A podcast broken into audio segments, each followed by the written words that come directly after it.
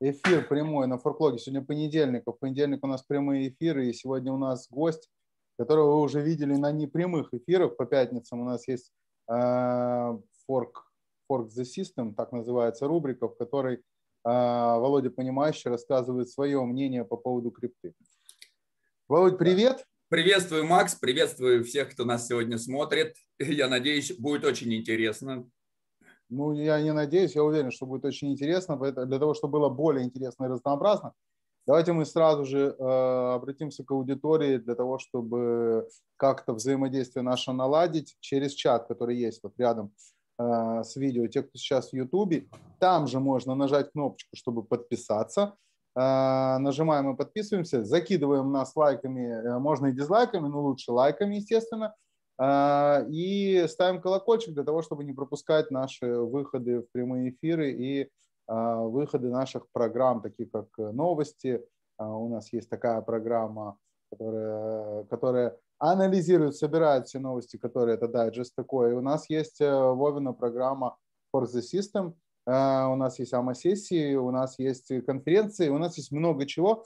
В общем, обо всем по чуть-чуть и Советую подписаться.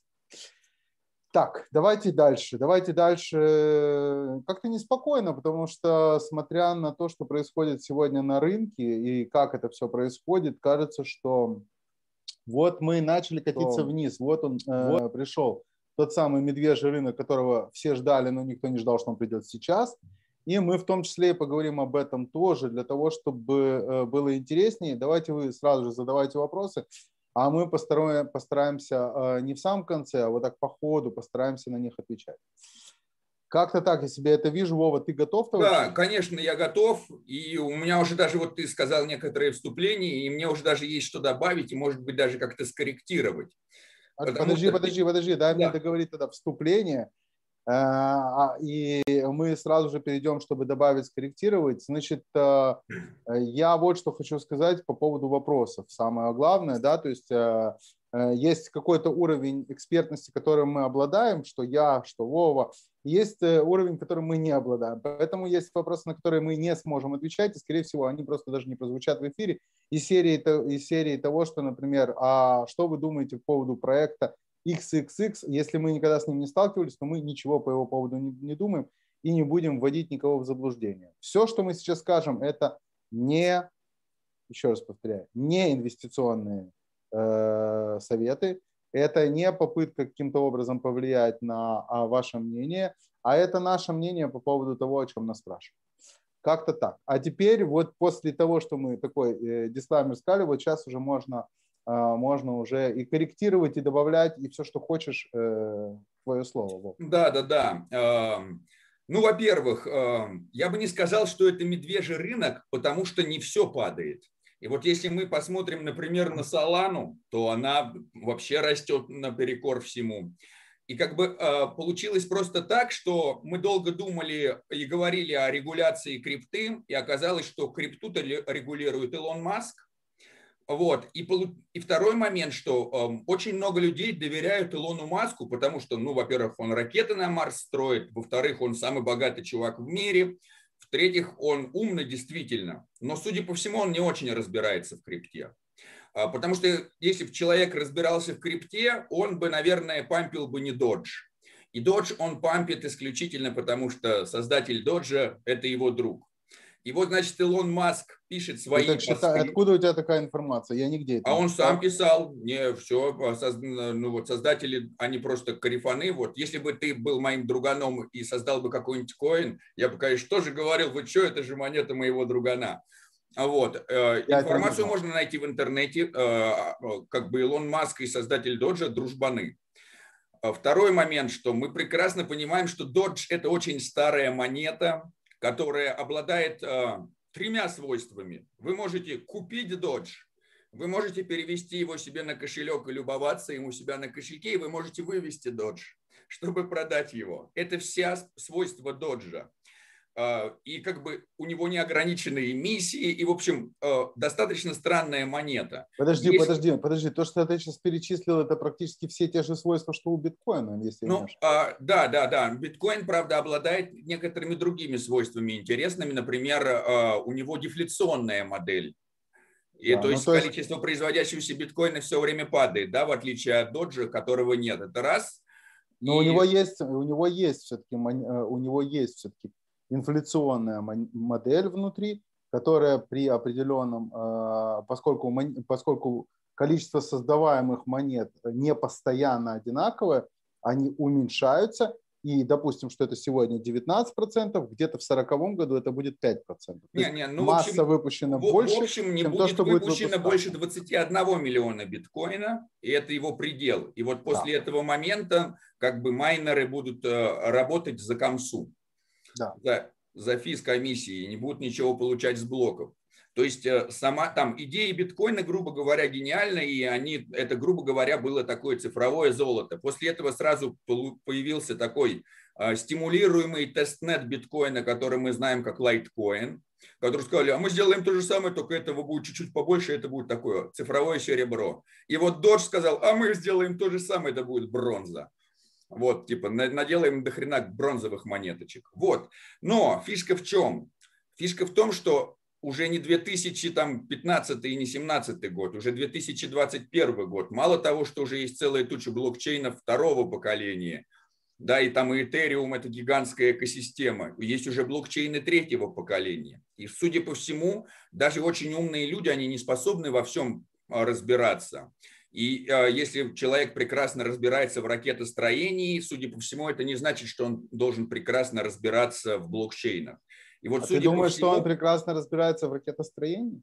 А, ну, э, тоже я не думаю, что он именно конкретно разбирается в ракетостроении, да, но он прекрасно, наверное, разбирается, как э, создавать бизнес и как его делать. Он, я так понимаю, что он прекрасно э, разбирается только в том, что касается кадров. И он собирает этих умных кадров под свое крыло, и уже они прекрасно разбираются в ракетостроении, да, да, да. машиностроении, в запуске, э, в запуске различных видов батарей и так далее. Я просто жду, что ты договоришь, да, и да, свое да. мнение тоже выскажешь. Вот, конечно. Вот. И вот и в итоге, значит, Илон Маск начинает э, писать про крипту. И, конечно, большое количество людей ему верят. И на основании этого как бы у нас происходит взлет доджа. Потом Илон Маск пишет, что а мы, оказывается, не будем а, принимать биткоин к оплате за Теслы, потому что он там а, жрет много энергии. И мы на этом фоне видим массовое падение битка. Хорошо, что он еще написал, что мы рассмотрим какие-то другие монеты, потому что если бы он так не написал бы, мы бы вот действительно получили медвежий рынок.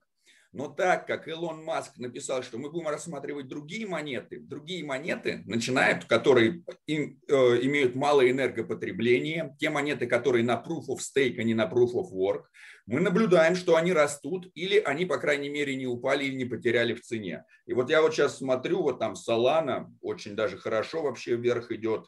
Если мы посмотрим, ну, DOT держится прекрасно.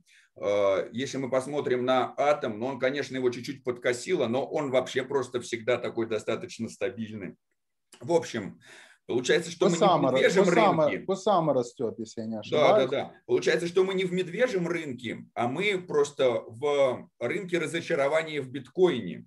И вот недавно я смотрел же тоже была с, эм, программа с, эм, с человеком, который э, Том Уэйтсом, Том, Тоном Вейтсом. Да, и вот он говорил, что сейчас мы видим, что упала, значит, доминация битка, и, скорее всего, она будет расти. Сказал он это до Илона Маска, вот, потому что после Илона Маска понятно, что... Нет, он, сказал, что она, он сказал, что ничего страшного от того, что она упала, и она ну, да. в конечном итоге может превратиться и в 20%, и это никак особо не влияет. Вот, и судя по всему, после заявления Илонов Масков, э, доминация обратно не будет расти, и она будет падать. И как бы э, с одной стороны это хорошо, с другой стороны это плохо. Э, но в общем надо понимать, что если бы все люди очень сильно верили в астрологию и в астрологических прогнозах бы писали, э, сегодня у скорпионов отличный день, торгуйте, а вот там рыбам мы советуем там из чего-то выйти, то у нас бы действительно астрологические прогнозы влияли бы на рынок. Так как у нас люди верят не астрологическим прогнозам, а постам Илона Маска, посты Илона Маска являются регулятором каким-то криптовалют. То есть государства, которые пытаются ввести регулирование, не так эффективны, как посты Илона Маска.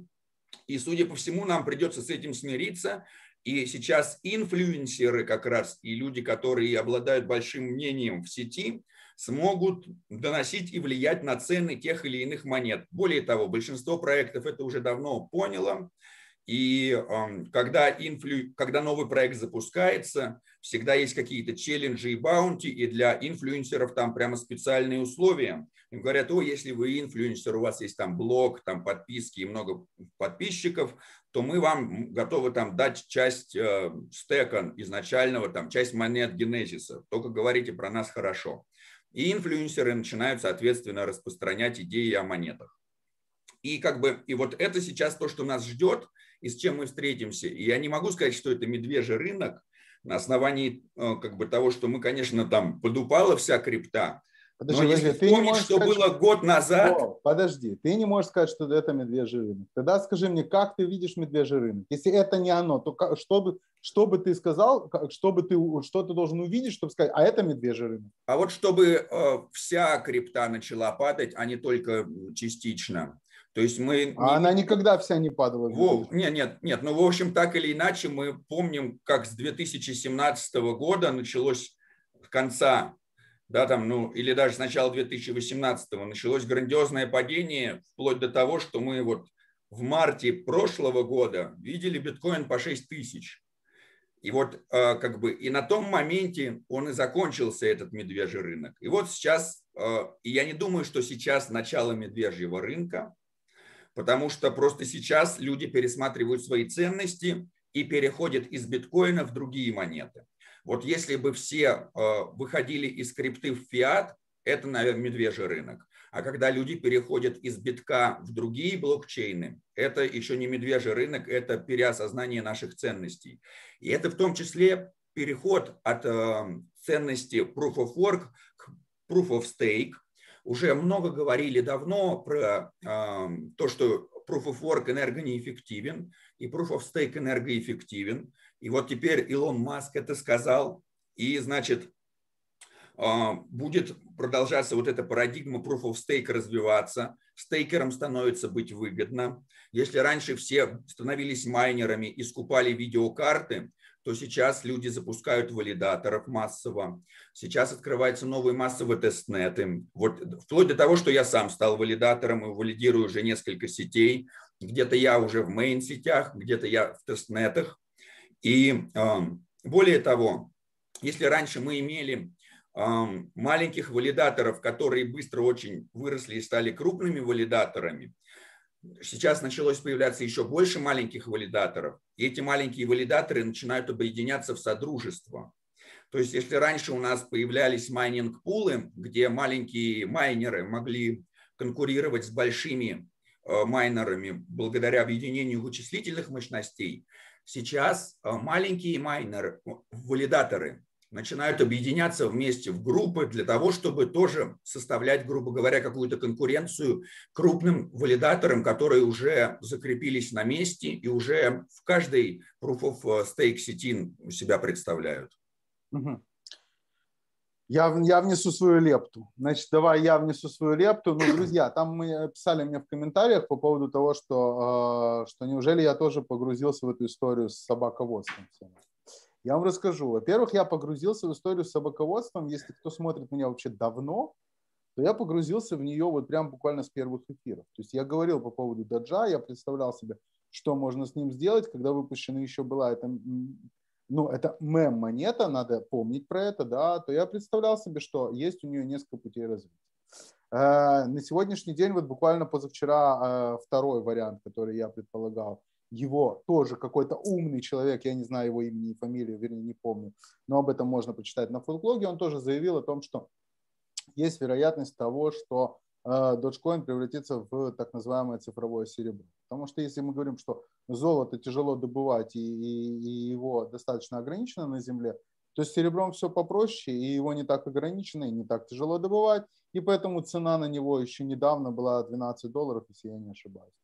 А в то время, когда на золото на унцию было 1700-1800. Соответственно, а, да, должна быть вот эта вот большая разбежка. Теперь э, это в том случае, если он преодолеет 1 э, доллар. Если он не преодолеет 1 доллар, его можно было загнать в так называемый естественный стейблкоин, и он был бы единственный э, такой и единственный и неповторимый, потому что вот буквально на днях вышло, я не знаю, Вова, ты видел или нет, Тезер выпустил, значит, свой пай, куда они вложили и сколько у них действительно лежит э, на банковских счетах, действительно доллара. Э, и там есть очень много вопросов. То есть э, Тезер может рухнуть вместе с, с теми же самыми акциями американских компаний, потому что у него есть немалый процент, который в акциях. Ну и плюс они там повложились в крипту и так далее, и так далее. То есть тот же самый биток, который сейчас ушел на 43-42, это очень серьезно влияет в том числе на тезер. Они об этом нам не скажут, мы это уже узнаем постфактум. А, по поводу бычьих и э, медвежьих рынков. Это все сезонность, как я понимаю. Там есть куча вариантов. Э, э, наш товарищ с тобой, коллега План Би, он очень много там на эту тему дает разных вариантов графиков. Там кривая 100, 100 297 недельная, 648 скользящая и так далее, и так далее. Есть куча всяких вариантов, как это все вычисляется. Оно, если правильно ложить цифры, то оно под них всегда ложится.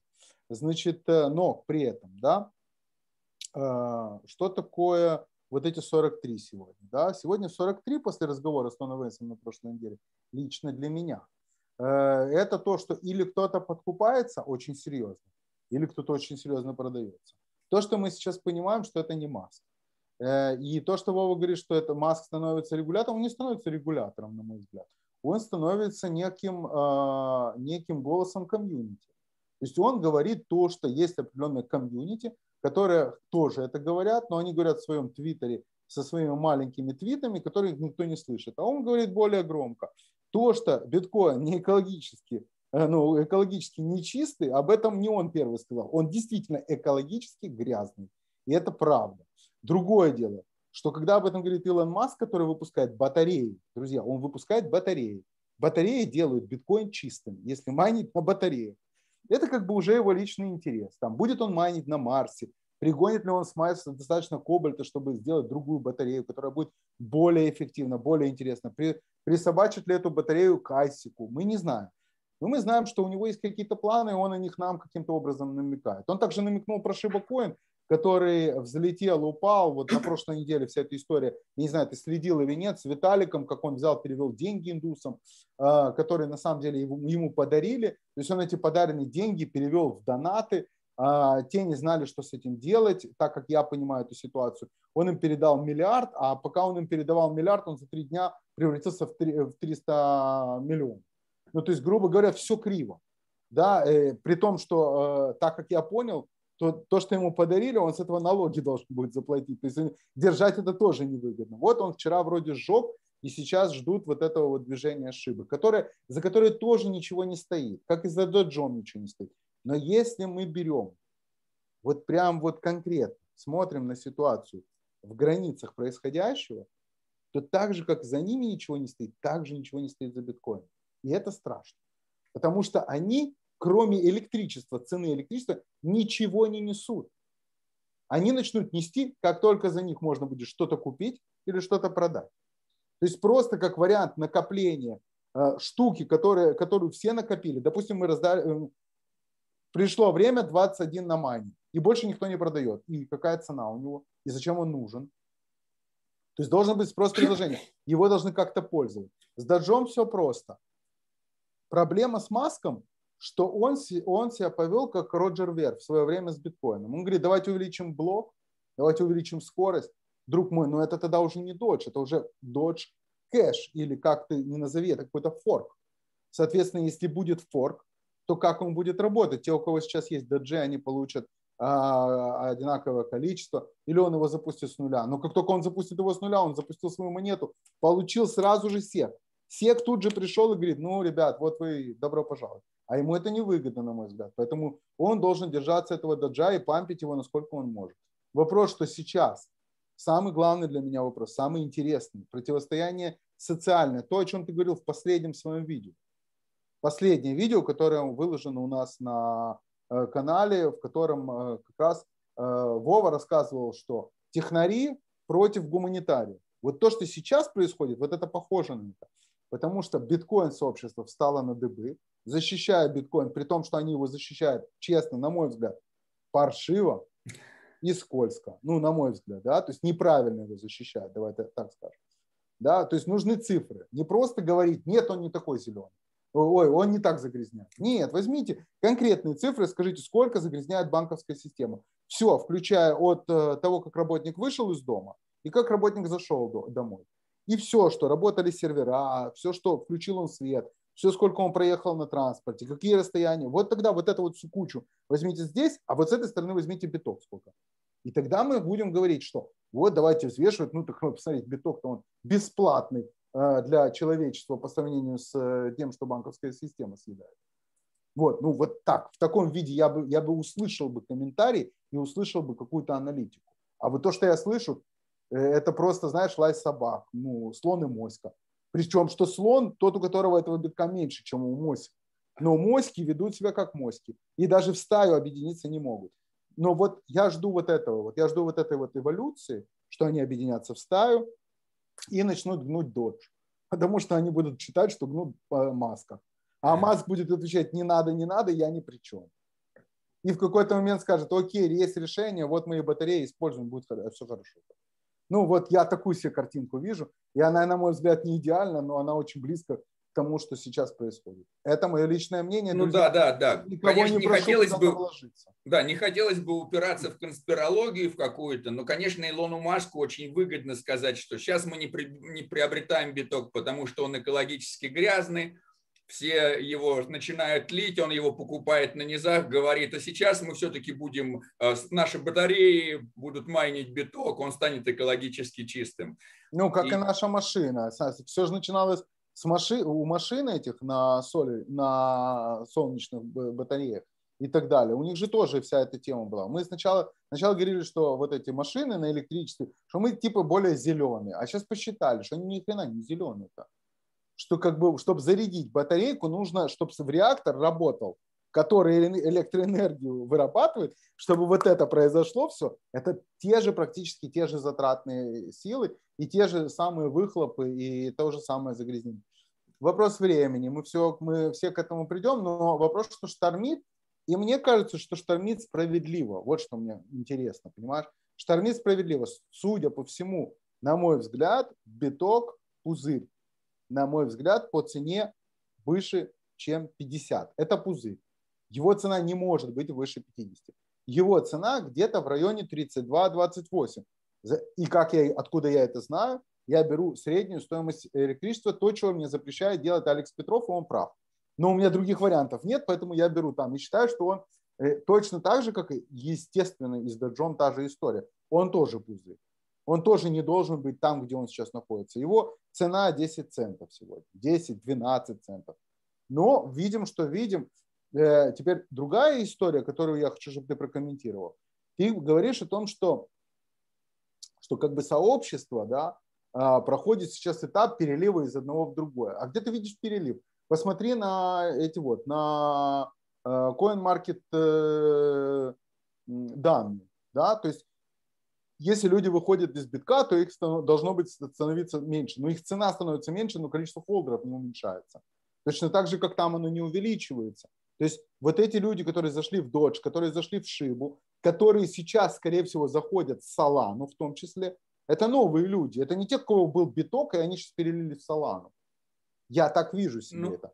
Понимаешь? Это те, кто, те, кто выпали с битка. Есть те, кто выпали с битка. Друзья, для тех, кто первый раз слушает, есть такие, кто выпадают из битка. Что значит? У них был биток по 50, цена скаканула вниз. Они купили, допустим, его по 40. Цена скаканула вниз.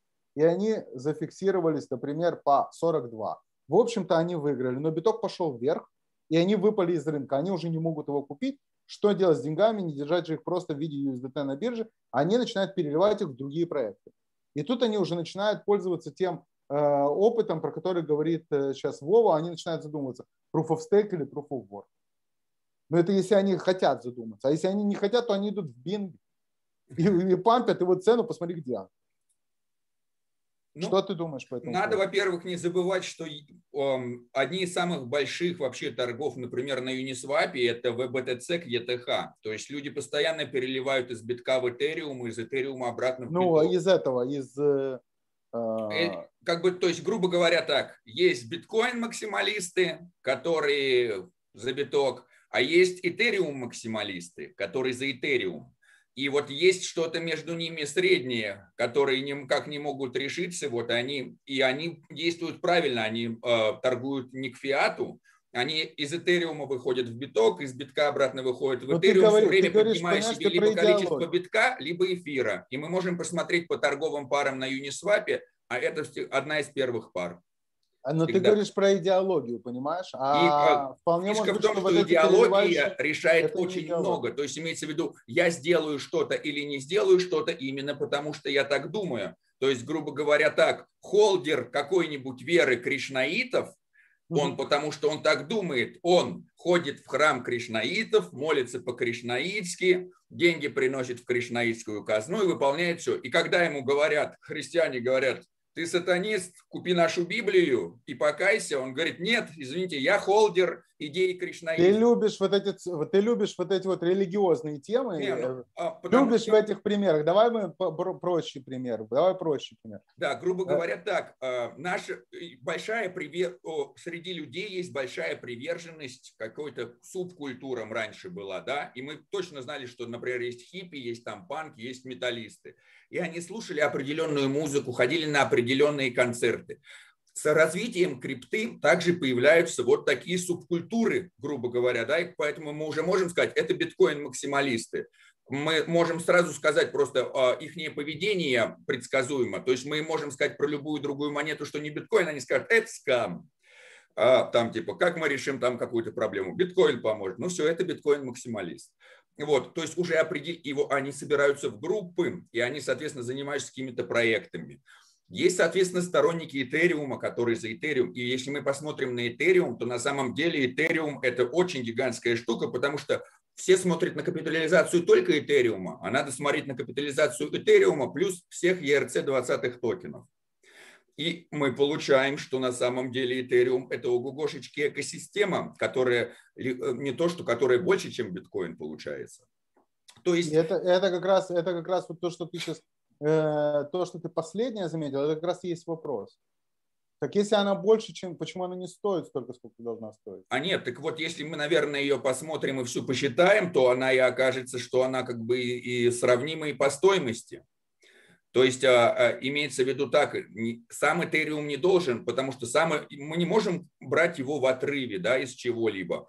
То есть а, если мы смотрим, на, например, там, не знаю, там, на капитализацию кавы, есть токены на каве, мы должны не смотреть не только на капитализацию совой кавы как монет, но на капитализацию всех токенов. Если мы смотрим на БНБ, мы должны смотреть не только на БНБ отдельно, но еще и на целую тучу токенов на Binance Smart Chain. И вот появляется, кстати, сейчас третий игрок, который супер крутой с точки зрения капитала, потому что они берут и делают то же самое, что на Этериуме, только с быстрыми и бесплатными почти что комиссиями по сравнению с этериумовскими комиссиями. И делают то же самое, вплоть до того, что какой-то PancakeSwap э, начинает, э, делает больше транзакций, чем Ethereum.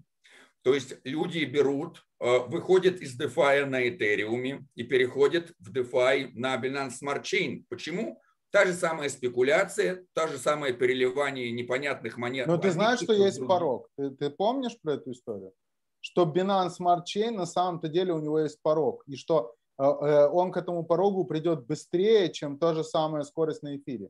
То есть, грубо говоря, э, если будет много проектов и много монеток на нем, то он забьется гораздо быстрее, чем забьется эфир. Эм, с одной стороны, да, с другой стороны, а, когда этот момент наступит? Но имеется в виду так, судя по всему, еще не наступил, потому что если мы сейчас посмотрим на агрегаторы эм, по Binance Smart Chain, есть такой defistation.io, они сделали агрегатор, и мы uh-huh. посмотрим, там за 50 миллиардов капитализация в DeFi уже вошла, и она растет, ее ничего не остановишь. Более того, мы смотрим на проекты, которые там появляются, которые являются просто копирка под копирку. Ну, то есть сначала PancakeSwap – это под копирку Uniswap, и потом появляется целая туча копий просто форков PancakeSwap, которые начинают называть выбирают самые дурацкие имена, которые только можно. Там какие-то Swamp Swap, Bunny Swap, еще какие-то свапы. Панда, шманда. Да, да, там что-то смузи, бургер. Они просто вот... И вот ты смотришь, и чем тупее дурацкие названия, тем выше оно стоит. Такое чувство, как будто людям нравится. То есть, если ты называешь проект как-то круто, там, там супер, турбо, там, финанс, там типа, то он где-то там в серединке. Если ты его называешь там какой-то там чизкейк, там под медом свап, он э, взлетает вверх. Как бы давно было понятно, что не все люди очень умные, но вот это уже доказывает... Мне кажется, что это не вопрос про людей и ум. Мне кажется, это вопрос манипуляции, понимаешь? Это то же самое, что произошло с Шибаином. То есть, а, грубо говоря, началось с э, чутка, а потом маркетинг разогнал, да, то есть Шибаину четвертое место в этом самом, четвертое место в Твиттере на прошлой неделе, 20, в двадцатку CoinMarketCap. Как это произошло? Все очень просто. Это просто маркетинг. Маркетинг обычный. Ничего они не они ничего не раздали никому. Они никого ничем не удивили никакими подарками. Они даже не запустили свап до сих пор, который обещали запустить. Но как это произошло? И именно так это и произошло. И это как раз тот самый момент. То, что ты не называешь, потому и что... Вот мне делаешь... кажется, что это не маркетинг. Имеется в виду так, вот э, э, мы смотрим по популярности видео. Есть научные видео, которые объясняют, как работает Вселенная. И мы смотрим там 100 тысяч просмотров, отлично. А есть видео, где чувак себе поджигает там яйца. 2 так. миллиона просмотров. Так. А, Э, несмотря на то, что у научного канала может быть маркетинг, группа людей, которая там делает хорошее видео, старается, этот чувак, который себе коки поджигал, а его вообще другой чувак снимал на видео, это не маркетинг, это значит, что просто вот э, люди хотят посмотреть вот эту штуку, большее количество людей. Это есть, я тебя, я Но, тебя наверное, маркетинг удивлю. это когда что-то специально я вкладывал деньги для того, чтобы распространить. Здесь люди даже не, не ставили своей целью получить это. Да, то есть там никто не вкладывал ни в какие там деньги, просто один дурак снимает другого, и это получает. Но дурак, ты понимаешь, в чем фишка? Ты понимаешь, в чем фишка? И в том, и в этом случае есть тот самый дурак, который додумался, что эта аудитории зайдет лучше, чем ты со своей Discovery программой про то, как акулы зародились и поедают себе подобное. Так вот, и получается так, что мы живем в мире, где, например, красивая барышня с сочной попой имеет миллион фолловеров, все ее лайкают. И вот там есть, например, НАСА, которая снимает фотографии Вселенной, их тоже выкладывает. И НАСА проигрывает по фолловерам сочной барышни. Мы тоже любим попы, но просто как бы вот если мы возьмем искусственный интеллект, который соберет дату и скажет, что же для человечества важнее, искусственный интеллект, судя по тому, как люди лайкают и там типа прочее, э, сочная попа для человечества важнее, чем Вселенная. И как бы получается, что вот мы живем в таком мире, и э, нам с этим придется считаться. И э, второй момент, что все вот эти вот дурацкие проекты, которые быстро взлетают, и э, там типа сегодня о них говорят, то через некоторое время они вот так же быстро падают, и о них уже никто не говорит. И если мы вспоминаем, еще недавно кто-то говорил, суши свап, суши свап, суши свап, просто везде было. А теперь что-то я не помню, чтобы про суши свап так говорили. И то же самое происходит с гигантским. Чем быстрее взлет, тем быстрее падение.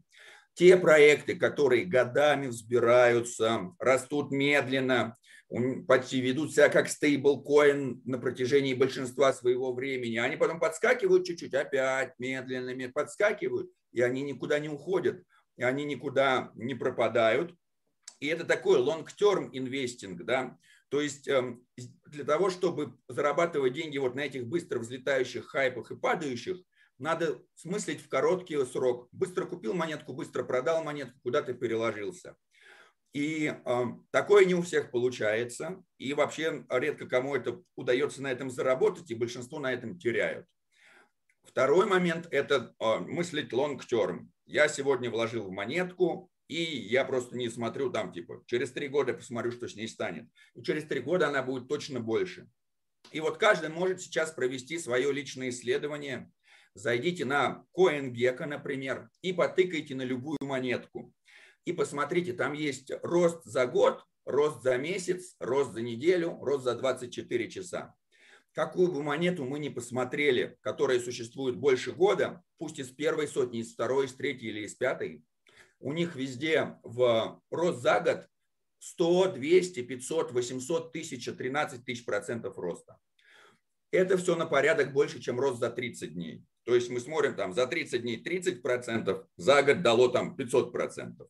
Какую бы мы ни посмотрели, будь то известная или неизвестная, что это значит? Что вот тот, кто год держал, по-любому получит трех-четырехзначный процент вне зависимости. Вот тот, кто там торгует на месячных, там, недельных, 24-часовых или на часовых, он их не получит таких процентов.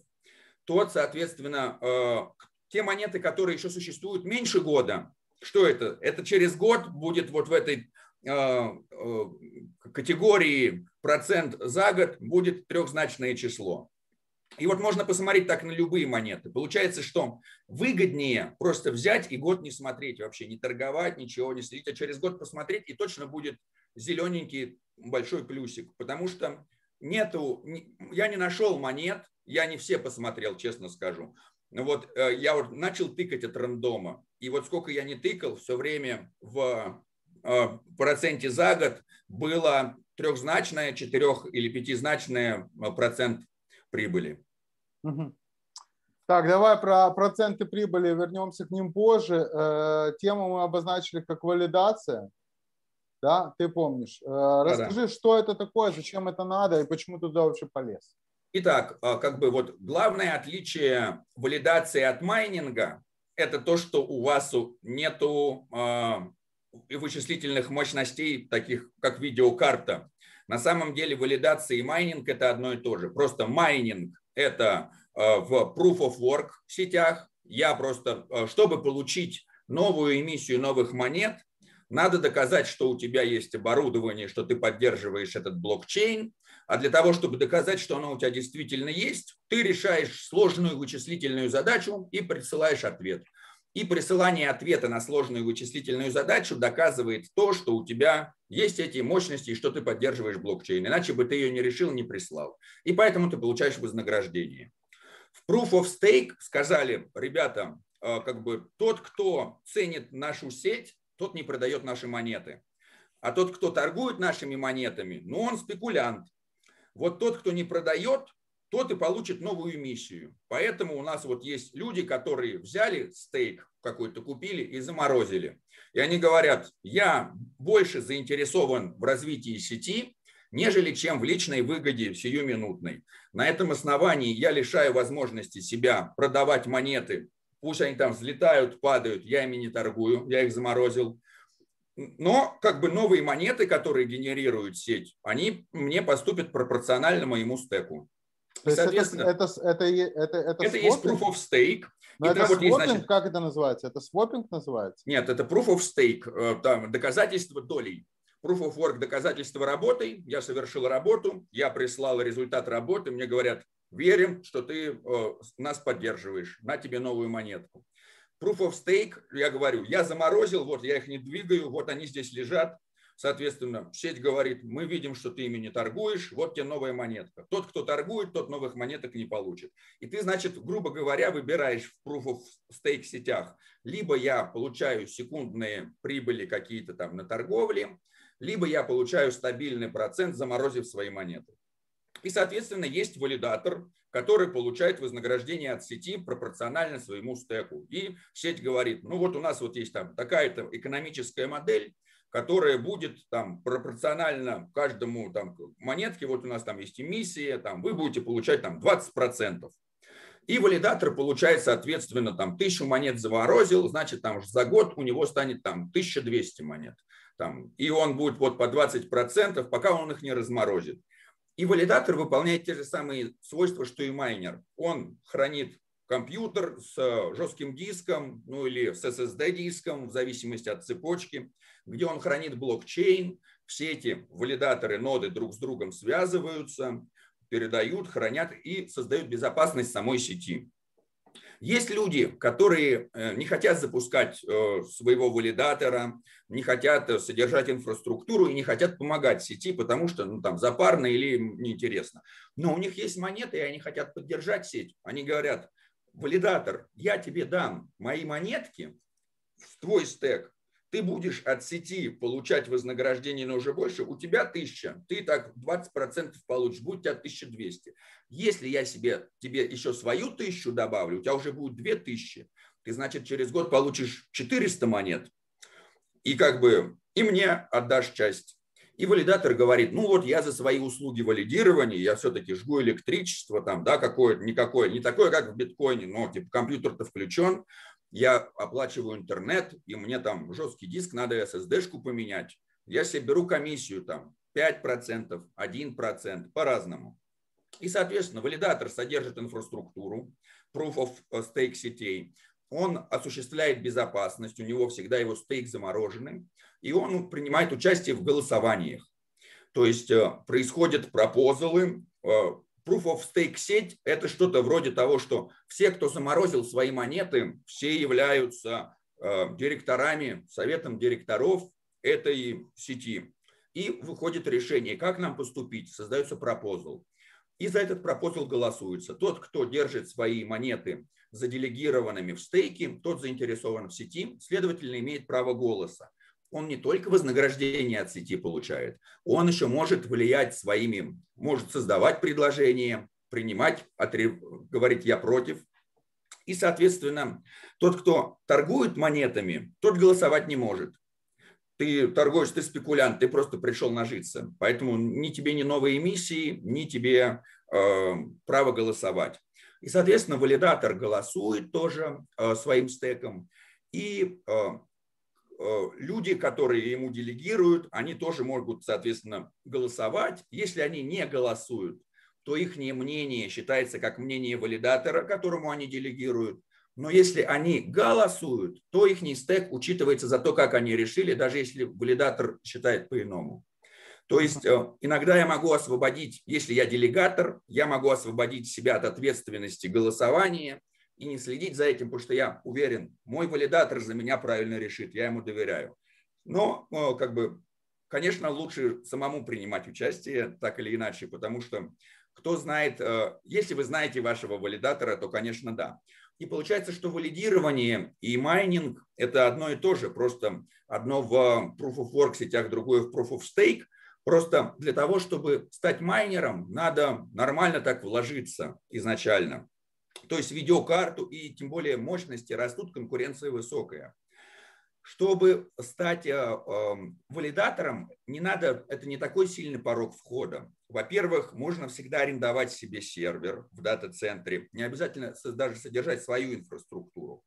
Во-вторых, надо обладать стеком монет, то есть э, ты вкладываешься не в видеокарту, которая у тебя когда-то там может сгореть и так далее, и сгорит через какое-то время, а ты вкладываешься в монеты, которые так или иначе ты потом можешь всегда вывести, продать, сказать, все, я больше не буду валидатором, я отвожу свои средства, перестаю принимать участие в общем движухе.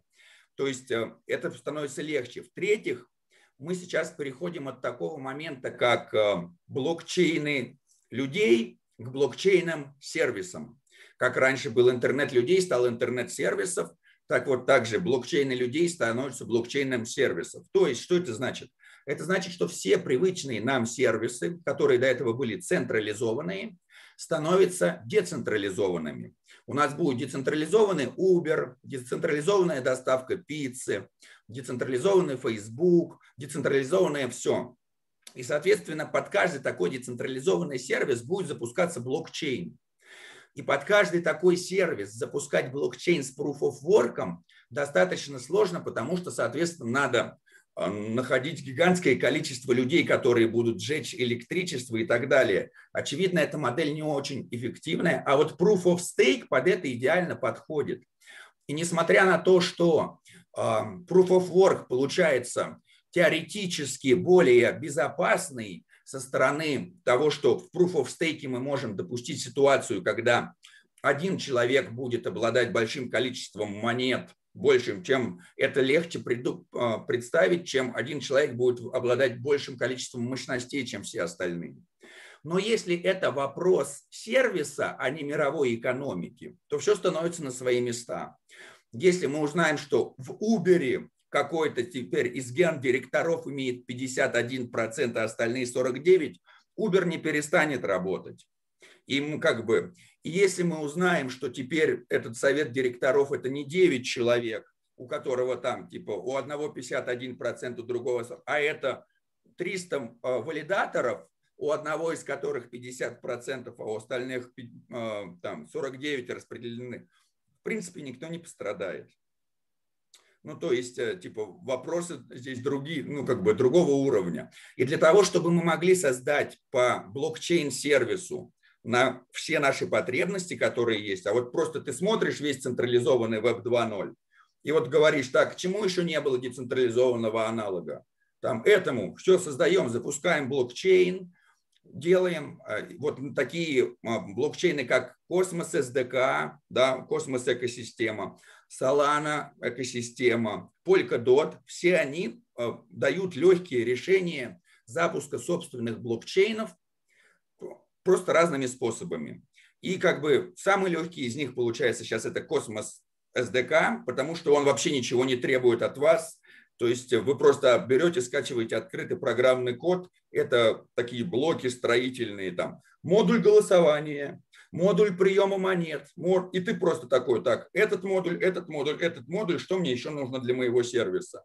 Там собрал модули, чуть-чуть своего дописал, чего еще ни у кого нету. То же самое, что было в Этериуме. В Этериуме они говорят, вот наши рекомендации по созданию токенов. Там рекомендация ERC-20, э, а если хотите сделать NFT, рекомендация 7.2.1, которая теперь стала как стандарт. И они говорят, вместо того, чтобы создавать долго свой код и заново писать, чтобы точно все работало и совмещалось, вот этот кусок кода вбахивай, это модуль.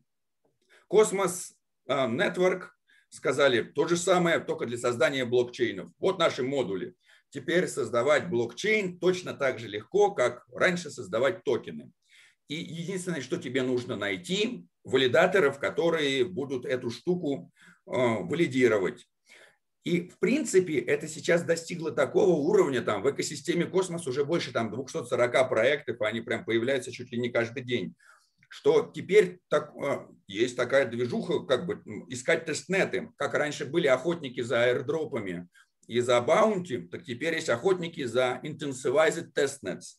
И они такие, о, появился новый проект, у них там intensivized testnet. Они а, первым валидаторам раздают там часть генезиса монет, которые появятся, кто их будет валидировать.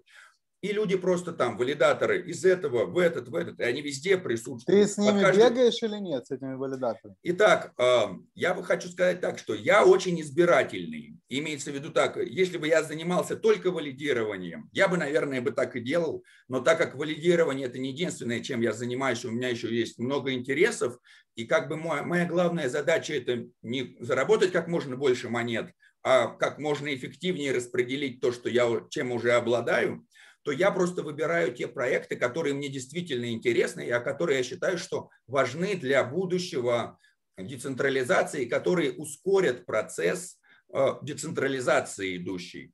То есть я, э, есть блокчейны, которые я смотрю, и я думаю, ну я просто не, не понимаю, зачем мне его валидировать, я не понимаю ни сам смысл, или это просто чисто для заработка денег, опять переливание. А есть какие-то проекты, я смотрю, это там типа, мы запускаем блокчейн, который там снимет нагрузку с космос-хаба, тем, что будет э, работать со смарт-контрактами, я смотрю так, вот это гениальнейшее решение, да, там типа это я хочу поддерживать, я буду это валидировать. И вот какие-то э, проекты я валидирую. Среди там вот проектов, которые там я валидирую, это StarName, это сервис, который что-то вроде а, PayPal, только для крипты. сервис создания звездных имен, который приближает масс adoption. То есть многих людей сейчас там пугает гигантские страшные названия там NFT токенов, эти адреса, они не понимают этого. А Starname говорит, мы создаем красивое там звездочка, имя, под которое вы можете объединить там все свои адреса, Плюс у них сейчас NFT выйдет, и ты когда будешь э, создавать свою NFT, у тебя не будет там GG4, 8, 3, 5, 6. У тебя там будет там звездочка, там типа прекрасная картина. И ты создал картину. Или если ты музыкант, ты говоришь, я создаю там звездочка, там лучший альбом, а потом создаю поддомен там песня а, первая звездочка лучший альбом, песня вторая звездочка лучший альбом. Это уникальные nft получается, с уникальным именем, которые, и более того, многим художникам это тоже будет, о, я написал прекрасную картину, я не хочу, чтобы моя картина там имела номер 248, я хочу уникальное имя. И вот я вот поддерживаю, валидирую этот блокчейн, потому что я считаю, что он очень важный для масс adoption, и для а, того, чтобы художники, там просто все на свете, на самом деле программист может своей программе дать такое имя. Потом я поддерживаю, валидирую persistence. Они тоже они занимаются а, токенизацией реального сектора. У них и DeFi, и тоже с NFT они э, связаны, и рынком NFT очень интересным который связан не только с созданием картин. На самом деле NFT хорошо подойдут под земельный кадастр. Например, у меня есть э, жилое поселение, в нем у меня 10 домов, там, все на участках там 20 на 20 метров. Но один жилой дом у меня у въезда в поселок, а один на окраине. У одного дома у меня вид на лес, а у другого дома у меня вид на другие дома. Вот а, вроде бы дома одинаковые, но под каждой из них нужно NFT-шку разную создавать. Или я занимаюсь тем, что сдаю в прокат КАМАЗы. И у меня один КАМАЗ 85 -го года выпуска, а другой 93-го.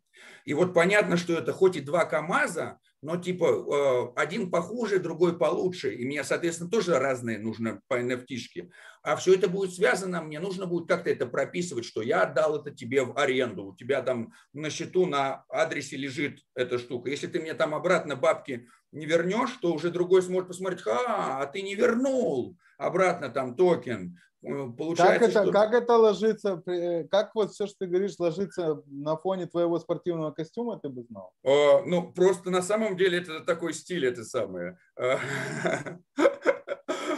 Ну, не вернул бабки, и что? Он это увидел, оно в открытом... Этом... Вот, но, э, вот, да, получается, что репутационно, например, да, получается так, что я смотрю, и если я арендатор чего-либо, я арендую у кого-то, и потом возвращаю сюда, мне потом кто-то другой может сказать, а, ну я тебе, я смотрю, если ты тысячу раз арендовал и возвращал, то я могу тебе и скидку сделать. Или я смотрю, говорю, ты много брал и не возвращал, я тебе не дам в аренду, ты мне можешь не вернуть.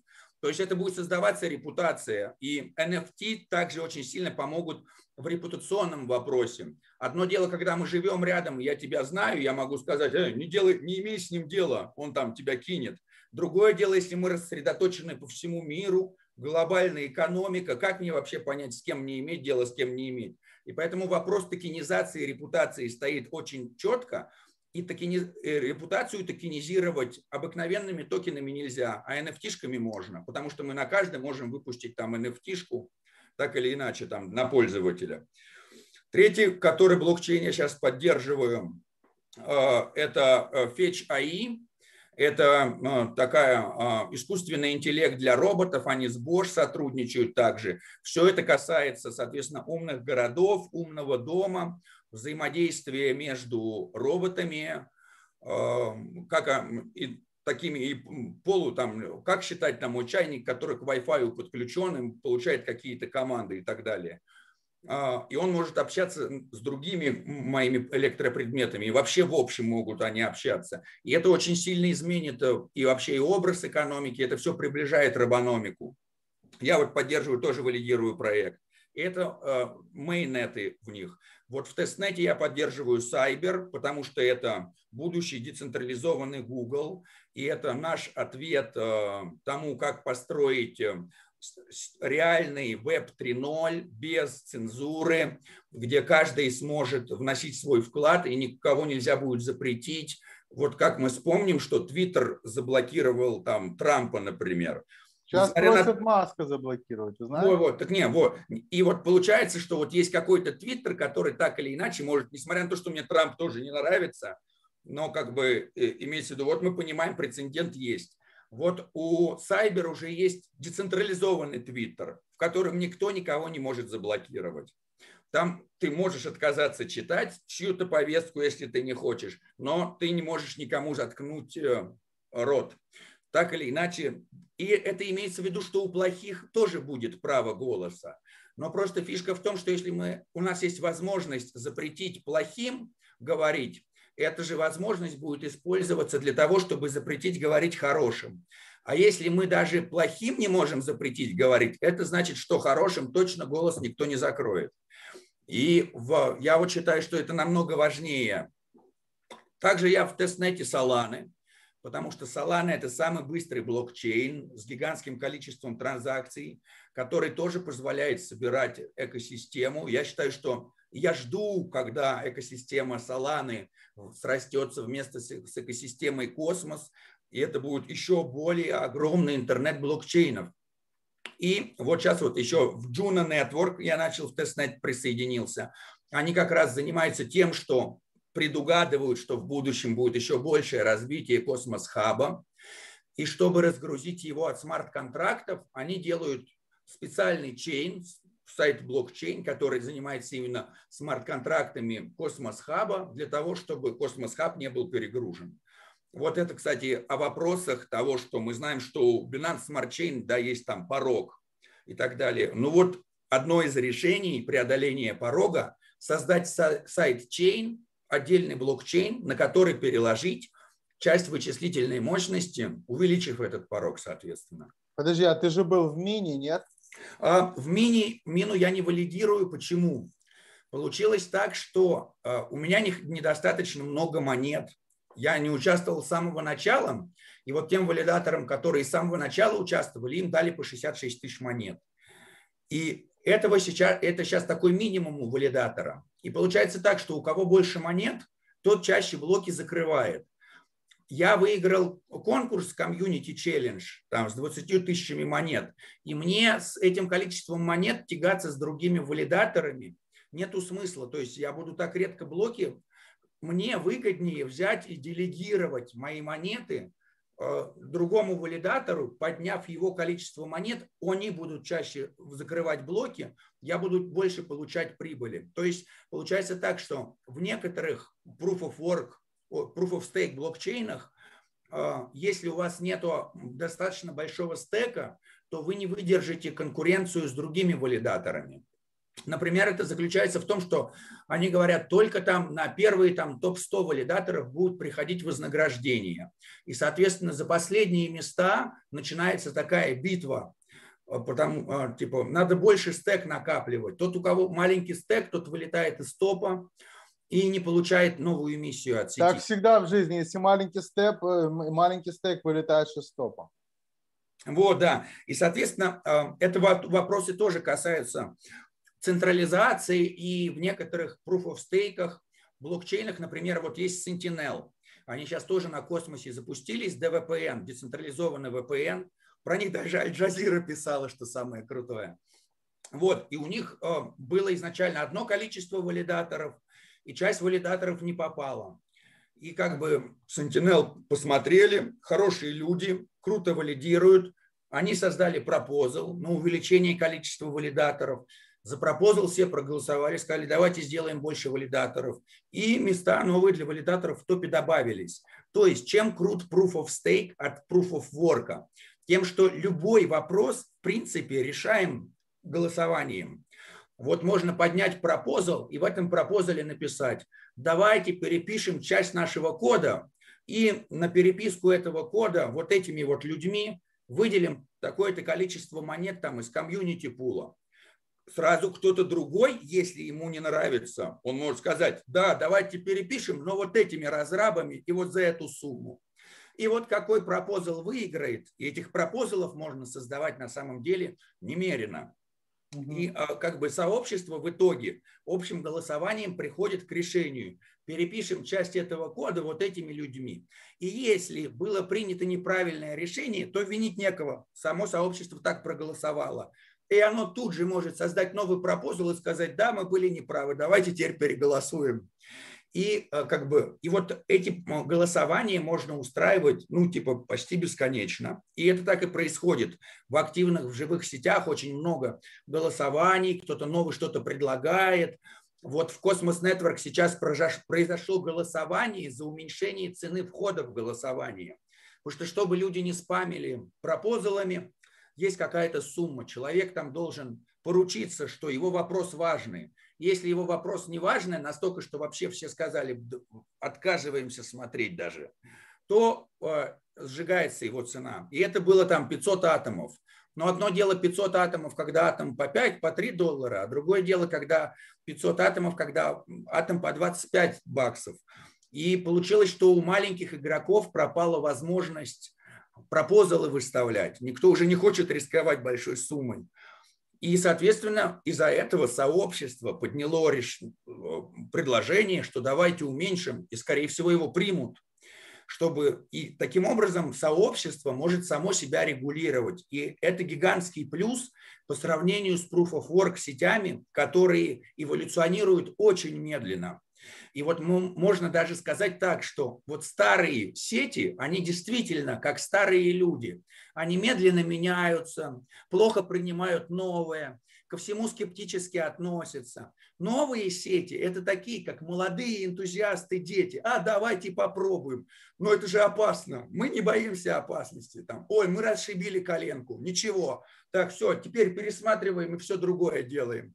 И им они быстрее меняются, быстрее принимают новое. И даже люди, которые там находятся, они более молодые.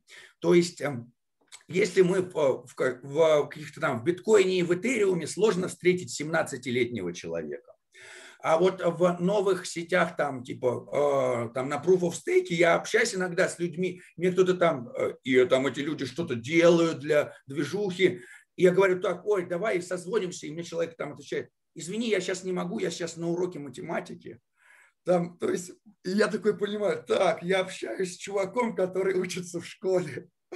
Хотя, а, ну так же ты не понимаешь, ну аватарка, да, ну вот как бы, и я такой понимаю, ну вот оно вот разрушение возрастных стереотипов. В принципе, уже не важно, это взрослый человек или это школьник, да, если вы вместе там делаете что-то и топите за проект, все получается здорово. Хорошо, а с Полькой разве ты разошелся тоже? А, еще раз? С Полькой ты тоже разошелся? А я никогда не расходился с Полькой. Более того, я поддерживаю, я являюсь делегатом Polkadot, и, более, и вкусами я тоже делегирую средства. Просто получается так, что Polkadot а, с моей стороны, с точки зрения и Кусама, не такие а, mass adoption, как Космос. То есть, несмотря на то, что это крутая, безопасная технология, у них есть несколько таких преград, которые мешают простым людям быстро создавать сервисы. Чем был крут Ethereum с его токенами? Кто угодно может создать любой токен. Конечно, мы получаем тонну скама с одной стороны, но с другой стороны мы вообще просто получаем тонну проектов. И если мы создаем там 10 тысяч проектов, и там, то из них 100 взлетает, а 9900 падает.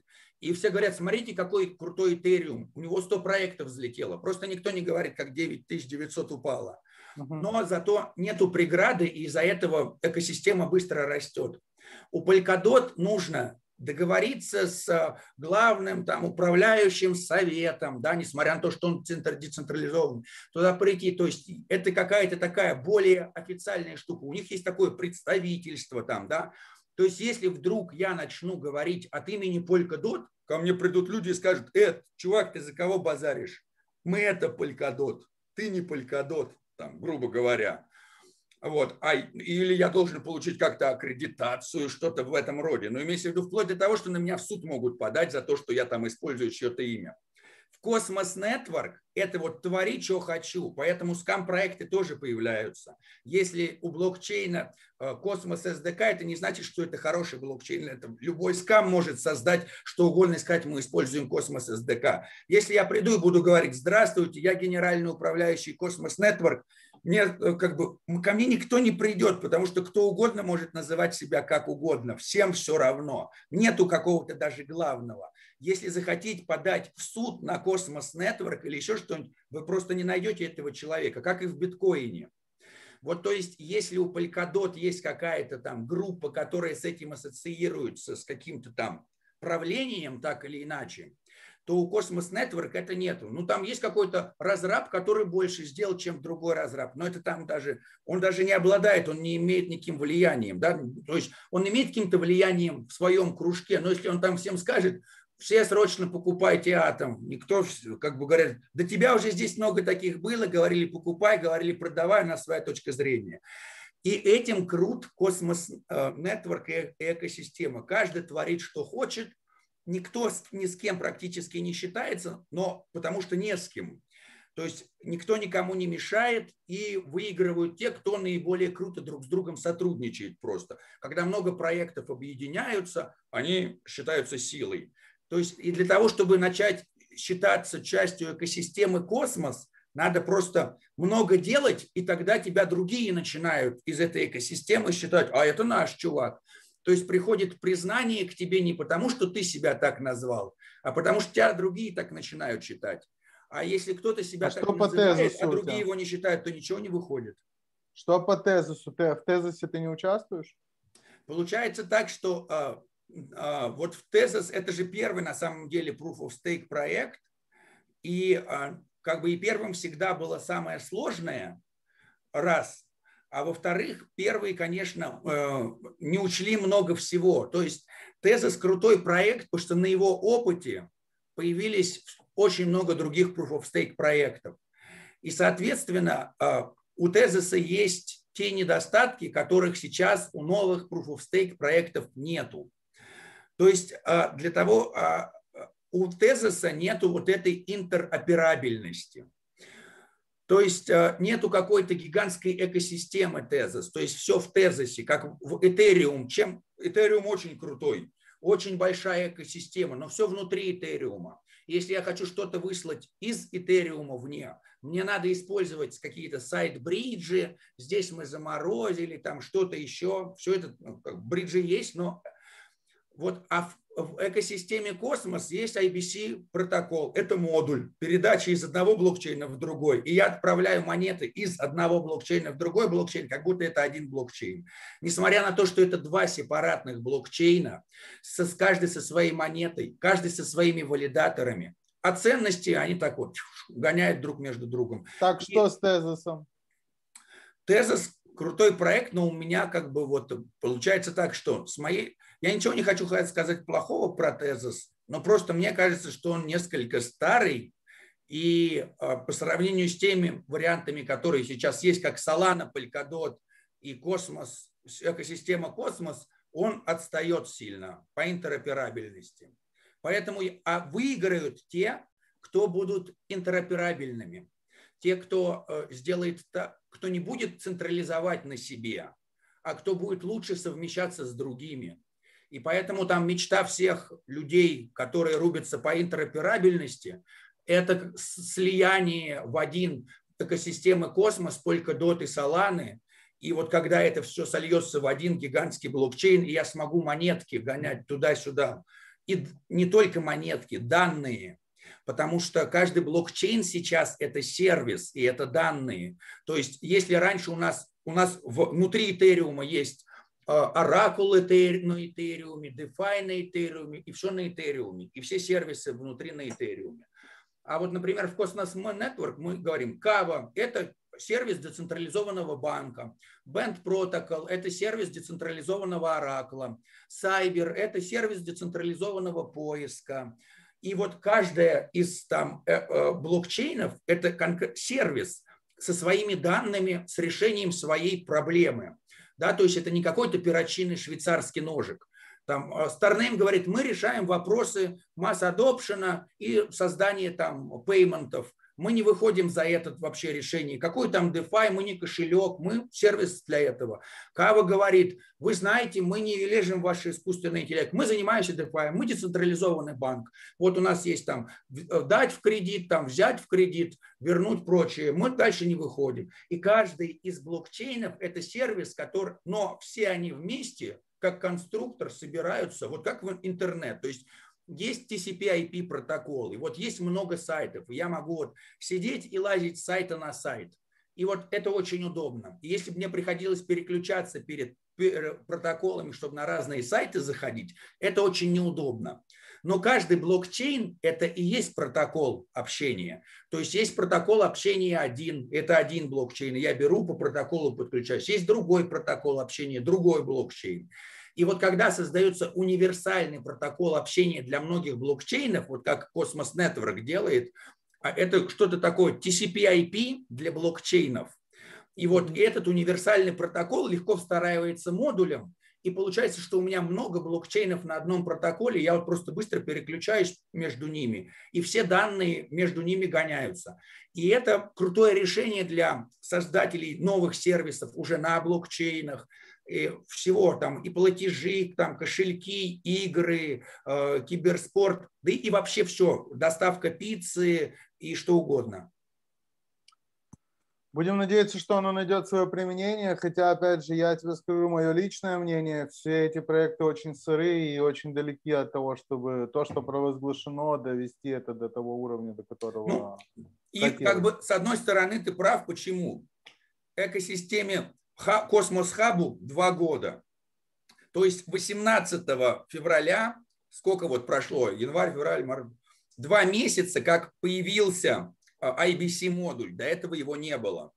И три года назад они заявили, что вот наш roadmap, у нас через три года будет а, IBC модуль. И вот Год они готовились, собирали средства, два года они работали, вот он появился. И вот мы сейчас наблюдаем экосистему, которая растет. И вот, грубо говоря, так, появился интернет, и появилось, и сейчас там аж 240 сайтов разных. Конечно, это очень молодо. Некоторые проекты и года не имеют. И вот, допустим, ты открываешь магазин, ларек какой-нибудь, не знаю, но вот только через год у тебя он заработает. Тебе за год надо будет только там укупиться, наладить, получить поставщиков. Конечно, то есть имеется в виду так, не надо ждать, что это прям вот так вот взять по щелчку и прочее. Должно пройти 3-5 лет для того, чтобы мы увидели полную силу всего этого. При этом Потому монета что... выросла в очень много раз, и это серьезный вопрос. Ну, как бы монета уже выросла в очень много раз, если мы посмотрим, сколько они стоили на э, сейлах, и это было там 7 центов, 5 центов, и если мы сейчас смотрим, и это там 30 долларов, 20 долларов, то это гигантский рост. Если мы посмотрим, сколько... Но это говорит, это говорит о том, что это пузырь, ты понимаешь, да? Не, нет, я бы не могу Ты сказать, понимаешь, что, что, что пузырь, с, 7, с 7 до 30 не может быть роста за два года или Вот. А, Потому что есть, как... есть реальная экономика, в ней есть реальные правила. Вот, в вот, этих да. реальных правилах написано, что окупаемость проекта происходит Начиная с третьего года. Начиная вот. с третьего года. Да, если мы имеем только одного игрока и участника, а теперь мы берем и понимаем, что это не один игрок, а это сумма всех сил.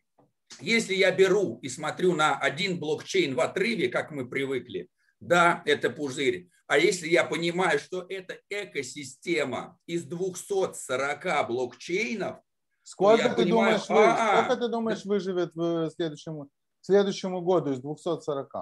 Ну, я, тебе, общем, я тебе хочу сказать так, а, станет просто настолько много блокчейнов, да, как бы, а, и под каждый сервис, то есть имеется в виду так, это как сказать а, на этапе появления социальных сетей, что будет круче, Facebook или MySpace, да? Не, это, это, это плохой пример, который при, при, обычно приводят люди, которые не очень понимают, что тогда произошло. Вот, подожди, ладно. Вот, просто, смотри-ка, вот давай есть разные тебе, сервисы, да? И вот давай под... я тебе дам пример. Подожди, остановись. Я тебе дам пример. Есть Live Journal, был такой когда-то, Live да, Journal. Да. Когда появились блоги, был Live Journal. На нем было десятки тысяч блогов. десятки тысяч. Да, да, я помню его. Помнишь, да? Это похоже на то, что ты сейчас описываешь. То есть если есть, грубо говоря, грубо говоря, есть движок, на нем есть стандартный, стандартный набор э, этих, эм, как называется? А вот нет, я тебе... Скинов, и ты этими скинами ты собираешь... Меня, ты меня только чуть-чуть нет. Теперь блоки. ты меня чуть-чуть неправильно понял. Смотри-ка. Вот есть у нас понятие социальная сеть. И вот э, сейчас блокчейн не создается так, а этот блокчейн социальная, децентрализованная социальная сеть и все. Нет. У нас есть много разных блокчейнов, которые по-разному видят социальные сети. И одни создают децент... аналог децентрализованного Твиттера, другие создают аналог децентрализованного Фейсбука, третьи создают аналог... Чем это отличается от того, что я тебе... и то, что я вот, тебе сейчас не, ставлю? Не. У Фишка тебя есть том, что... Live Journal, там есть блог, один про кулинарию, другой про голые сиськи, третий про архитектуру, четвертый про вопрос. Потому что это не только блоги. Вот ладно, тогда подожди-ка, стой. Вот э, фишка в том теперь, мы берем по-другому тогда скажем. Вот есть Uber, да, вот там вот есть там типа, как будут машины, как будут одни работники без начальника приезжать к другим заказчикам и возить их на машинах, избегая третьей стороны. И вот под децентрализованный Uber под разными будет запущено не эти запустили блокчейн, эти запустили блокчейн и эти запустили блокчейн. И каждый из них видит реализацию децентрализованного Uber чуть-чуть по-разному. И это очень хорошо, потому что если у меня один ляжет блокчейн по любой причине, то я буду пользоваться альтернативными. Децентрализация, она подразумевает то, что у меня на каждое решение, на каждый вопрос есть сразу несколько решений. Мне, у меня не, не один кошелек для монеты. У меня для одной монеты есть 8 разных кошельков. Потому что если разрабы одного из кошелька там лягут, умрут или их там что-то, то я буду пользоваться другим. И вот когда у меня есть на одно один вопрос, много разных решений, то тогда а, для меня это с точки зрения децентрализации пользователя это и выгодно. Потому что у меня есть всегда альтернатива, я могу переключаться, если что-либо случится. И в этой ситуации сложно сказать, потому что если раньше была конкуренция между сервисами, и они вели, потому что они были централизованные, их выгода была на привлечение их на себя, то теперь распределенные сервисы играют по теме вин-вин. Мы все выигрываем от притока. И вот сколько это будет длиться, да пока не произойдет реальный масс adoption. Пока я, все не, люди я, не я, я, я, я тебя слышу, но не понимаю, что ты понял. Я тебя не понимаю просто. То есть это настолько не там все, насколько, насколько возможно быть не там. То есть Cyber разрабатывается уже 3 или 4 года, и они ни к чему не пришли, грубо говоря. Ими невозможно пользоваться. Давай так, что такое mass adoption? Это когда я могу зайти, юзабилити пользоваться. вот, я да, могу... да, да. Так вот, я тебе говорю, что вот ситуация, когда, э, когда блокчейн-проекты не конкурируют друг с другом, а играют на вин-вин, будет длиться до тех пор, пока не придет масс adoption. Реальный масс adoption. Я не говорю, что сейчас пришел масс adoption. Сейчас масс adoption не пришел, Сейчас не все в крипте, поэтому все криптопроекты, им выгоднее не конкурировать друг с другом, а объединяться друг с другом и играть по вин-вину. Потому что все криптопроекты выигрывают от того, что люди приходят. И вот идет плавный переток из Web2 в Web3. И вот пока этот плавный переток не случится, у нас мы не увидим конкуренцию между блокчейн-проектами мы будем видеть сотрудничество. И вот когда уже масса, большая масса adoption случится, тогда мы уже увидим интересные новые баталии между разными блокчейн-проектами, которые будут друг с другом уже конкурировать, потому что им уже будет надо делить рынок. Сейчас рынок не поделен, и он настолько пуст, что как бы пожалуйста, приходи, бери, э, давай, давай вместе ягоды собирать, давай друг другу поможем, больше наберем. И нам выгоднее. Но когда очень много людей собирает ягоды, да, я понимаю, что мне нужно тут самому быстрее нахапывать. И вот это случится с приходом масс adoption. Когда он придет, ну, я э, как бы считаю, что мы не можем сказать. Сколько, я, ты, ты не ответил на мой вопрос. Сколько проектов из этих 224 дождется, пока придет Масадович? Я думаю, еще больше, чем 224. Я То думаю, их народится больше? будет порядка э, там 200 тысяч. То есть имеется в виду так, это и есть процесс масс-адопшена. То есть э, это мы просто берем и переводим все привычные Web2 сервисы на Web3 сервисы. Люди смотрят и говорят, здесь Web2 сервис, который я плачу дорого и в фиате, а здесь то же самое по сервису, по услугам, только я должен заплатить криптой и дешевле.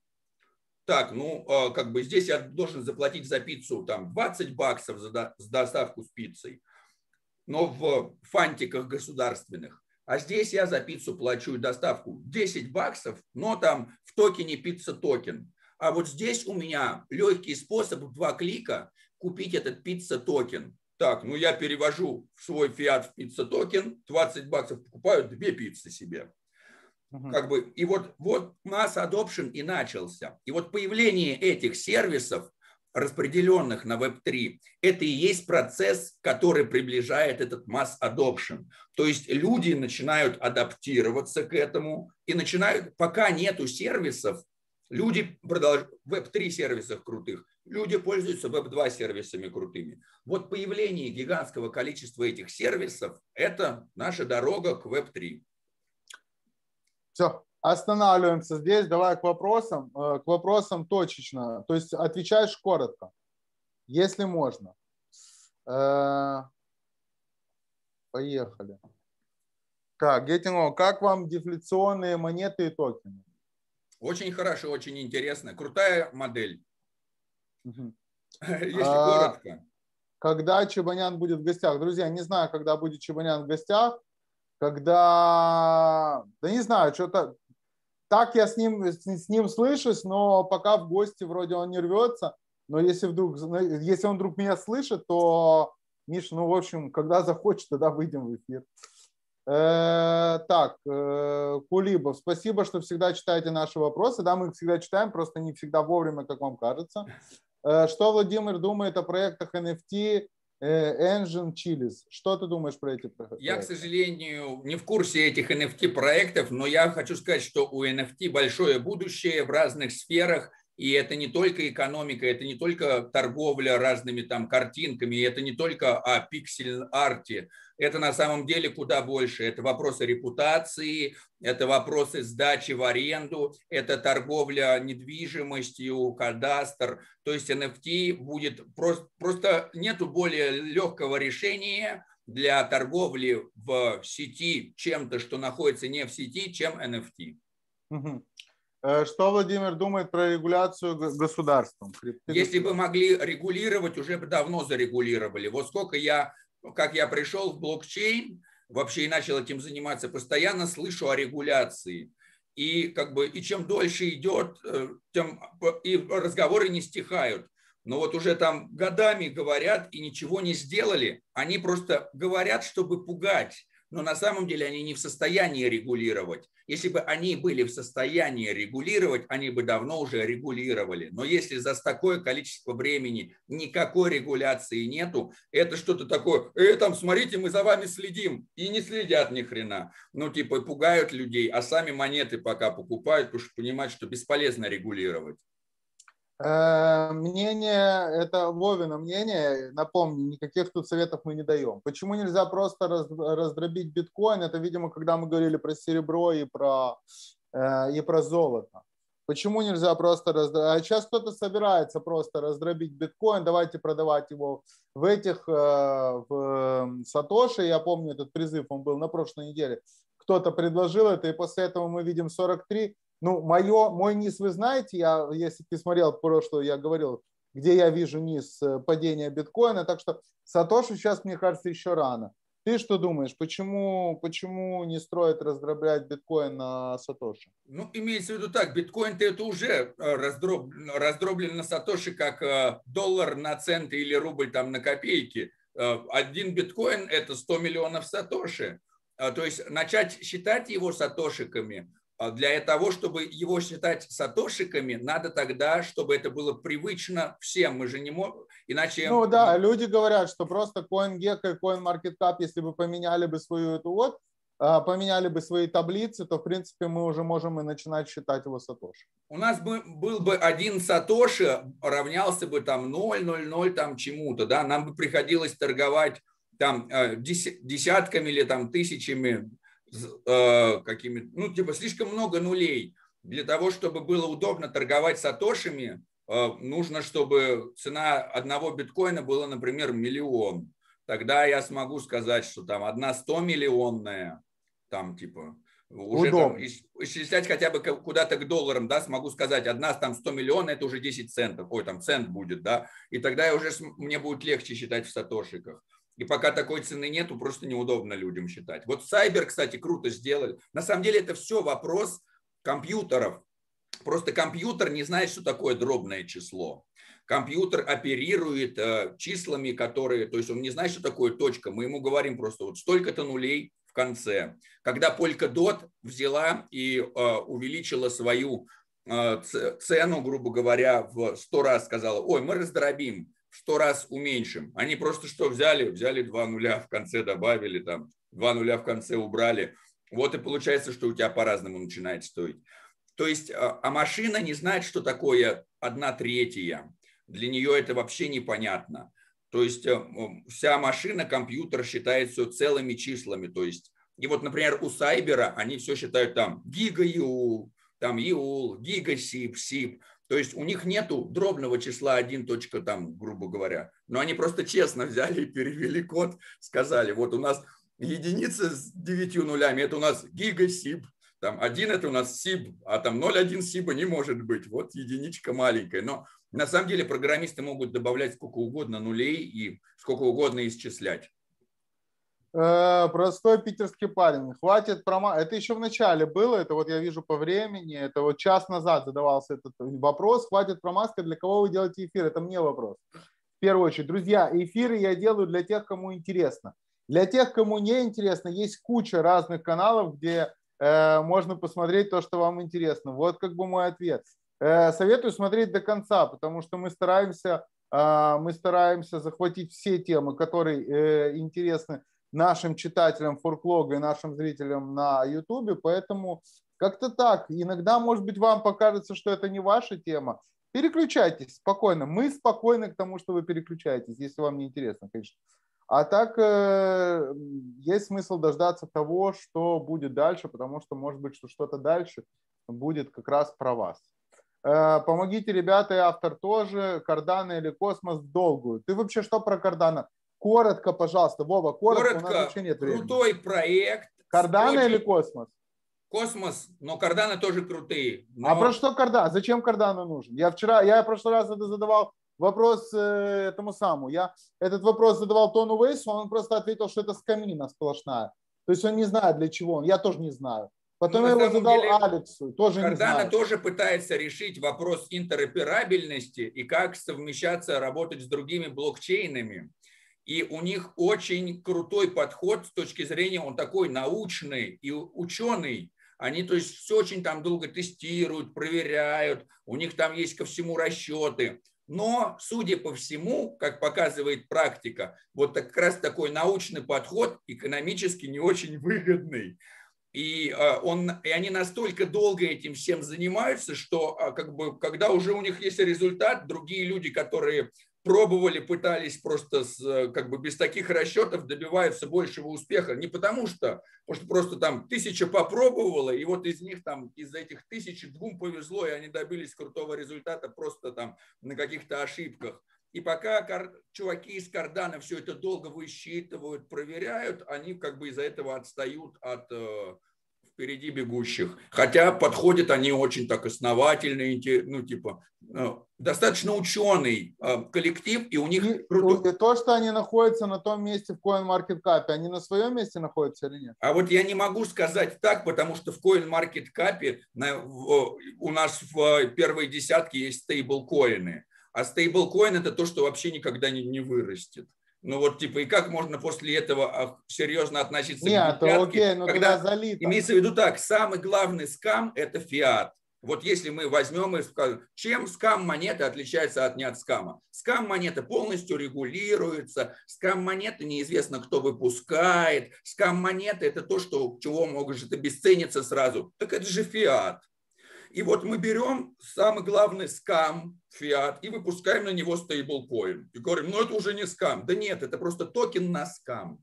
И как бы и когда мы видим в топе а, токены на скам, коины, э, ну, типа, как можно доверять этому э, токену? Если мы видим, что у нас там, типа, какие-то соборуши появляются в двадцатке, что-то уходит сразу из двадцатки, как бы, ну как можно серьезно смотреть на этот топ и сказать, достойно ли это этого места или недостойно, когда послезавтра появится там типа 15 разных токенов? Ну, я, я тебе отвечу по-своему. То есть я понимаю, почему, например, э, я уже говорил, что Трон, на мой взгляд, недооценен как инфраструктурный проект, э, и у него есть э, понятное будущее, для меня, по крайней мере. И там, где он находится, он не на своем месте находится. А Кардана там, где он находится, не на своем месте находится, потому что он не должен там находиться. Я не понимаю, для чего нужен Кардана, при том, что я разбираюсь в этом, да, и понимаю, для чего нужен Трон, при том, что я разбираюсь в этом. Так же, как я не понимаю все, что сделано на Кардана дополнительно, но очень хорошо понимаю все проекты, которые сделаны на Троне, кроме БТТ, я до сих пор не понял, но они когда-то откроют эту тайну, зачем нужен БТТ. Вот, ну, это вот мое мнение. Опять же, ты можешь с ним соглашаться или нет, э, каждый высказывает свое.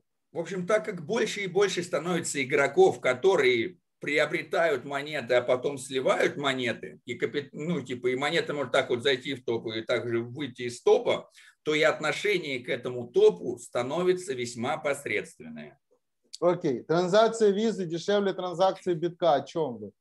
Э, транзакции визы дешевле транзакции битка. Я, ну, это давно задали вопрос, соответственно, к тому, что мы говорили.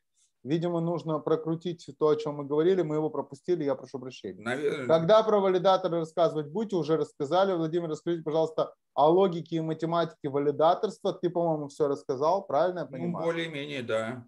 Э, что с миной ты уже рассказал. Если никого нельзя заблокировать, то как быть со скамерами, спамерами и торговлей детской порнографией? Вот этот ну вопрос. так вот, и э, когда у нас заблокирована детская порнография, и мы ее не видим и считаем, что этого не существует, насилие над детьми продолжает совершаться. То, что кто-то закрыл нам и не показывает этого, это не решило вопрос. И у нас сейчас происходит насилие над детьми, и, и их насилуют. И, а, а вы живете в мире с розовыми стенами, где нам показывают только улыбающиеся лица людей, где все хорошо. Если у нас нету этих запрещающих каких-то там структур, и это попадает нам, мы понимаем, что это происходит, и мы как сообщество можем с этим бороться, и мы можем поднимать эти топики, и мы можем поднимать эту дискуссию, и мы можем предпринять действия, чтобы спасти детей от насилия над ними. Пока от нас скрывается зло, пока от нам закрывают глаза на обман, на насилие, на ужас, ну, подожди, вопрос же не этого это. нету. Вопрос это вот это. второй Вопрос момент. На блокировку. Второй момент. Кто вообще вас заставит получать грамотность и образование в новом мире, если не скам? Вот приходит новый человек в крипту, ты ему говоришь, так, чувак, храни мнемоник, никому его там не рассказывай, делай то-то, поступай так. Он говорит, да, да, да, все сделаю. Потом приходит, говорит, ой, у меня увели мои средства. Ты говоришь, так я же тебе говорил. И тут человек начинает учиться. Вот когда вы идете обучаться в институт, вы платите за, само, за обучение. Вот скам – это ваша оплата за самообучение. Судя по всему, пока вы не потеряете, вы отказываетесь получать новые знания. Вот когда чем человек больше потеряет на скаме, тем лучше он получает этот урок. После того, как человека там ведут в заблуждение и разведут, он начинает перечитывать, узнавать, как устроено, узнает, как его развели. И тут как бы и раньше я думал, что скам это плохие, а теперь я понимаю, это часть экосистемы. Это, как правило, скам не очень умные люди, потому что их разводы просто супер тупые, и человек, который знает и понимает, он скажет, да как вы вообще могли повестись? То есть повестись на эти тупые разводы может только человек, который ни хрена не понимает. И вот человек, который не разобрался, платит за то, чтобы образоваться. То есть так или иначе скам поднимает общий уровень образованности вновь пришедших, потому что вновь пришедшие достаточно ленивы, чтобы взять и потратить. Они приходят, сейчас я заработаю много денег. Ну, типа, сначала узнай, как это надо сделать. Угу. Так что скам нам тоже. Ты нужен. понял, про что вопрос? Ты ответил на свою часть. А что, да, на... что если не, никто не может запретить, не будет запрещать плохих, как мы будем бороться со скамом? И я говорю, что нам Нет, как, надо... мы можем, как мы будем бороться с торговлей детской порнографией? Вот вопрос. Ну, первый момент, не покупайте ее. Да, и не создавайте на нее спрос вообще. Это раз. Во-вторых, я вам хочу сказать, что находят торговцев оружием, торговцев наркотиками и прочее. То есть так или иначе кого-то не находят до сих пор. И, судя по всему, тех, кого не нашли до сих пор, им ничего не мешает торговать при помощи Манера, при помощи VPN, при помощи Tor. Все это происходит до сих пор. Если вы реально хотите с этим бороться, есть отличные всякие хакеры, которые взламывают площадки с детской порнографией. Они говорят, вот чуваков, которые наркотиками торгуют, мы не взламываем, мы считаем, что они хорошие, наркотики не надо запрещать. А чуваки, которые занимаются там типа детской порнографией, мы считаем, что они гандоны первостатейные, мы их ломаем. То есть мы всегда можем взять и создать там объединение людей, борящимися с производителями э, детской порнографии. Ну, то есть, так или иначе, пока у нас не поднимается вопрос, мы не находим на него решение.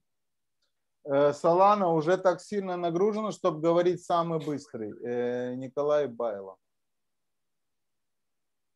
Ну, как бы мне не кажется, что Solana нагружена и что нельзя сказать, что самый быстрый. По количеству транзакций опережают визу и MasterCard. Ну, самый быстрый, насколько я понимаю. Да, да. Я тебе больше скажу, я, я понимаю так, что он самый быстрый настолько, насколько он не нужно, чтобы был быстрый. То да, есть, да, я, получается, я не понимаю, что... зачем применимый. Где его применимость с такими скоростями должна использоваться? Ну, там много моментов, например, когда будет геймификация и киберспорт с большим количеством участников, например. Если мы возьмем какое-то э, э, количество, ну вот да, э, гигантские онлайн-игры, например, как какой-нибудь там World of Warcraft. Угу. Так, давай, последний вопрос. Рустам Лукман, IPFS будет набирать актуальность или нет? Коротко ответь, пожалуйста. Конечно, да, это будет как в Википедии. Поддерживать IPFS – это наш долг, вот как люди, которые пишут в Википедию. Это те же самые люди, которые берут и запускают ноду IPFS. И как бы им всем зачтется в будущем, несмотря на то, что сейчас это бесплатно и энтузиазм, но это наш долг перед обществом содержать децентрализованные хранилища. Э, Владимир Понимающий сегодня у нас в прямом эфире. В пятницу мы ждем от него видео. Будет готово уже. Ну, оно уже даже готово, вот как вы слышите. Э, соответственно, вот такое вот у нас мнение по поводу происходящего, по поводу проектов, по поводу, что такое быть валидатором. Э, я думаю, что было понятно. По крайней мере, мне стало понятно, хотя, опять же, насколько это превратится в профессию, в отдельную, в новом мире, я пока не понимаю но есть такое, есть такое, есть такое чувство, что, видимо, да, и, видимо, нас ждут пулы валидаторов, и, видимо, мы придем к какому-то к другому осмыслению уже буквально года через два. Я даже так. уже написал гимн валидаторов. Называется он Blocks Must Go On. Это кавер на Queen Show Must Go On. Найдите Blocks Must Go On, послушайте гимн валидаторов. Вова, спасибо большое. Всем пока. Это был Форклок, Макс Бит, э, Владимир Понимающий. Всем пока. Пока.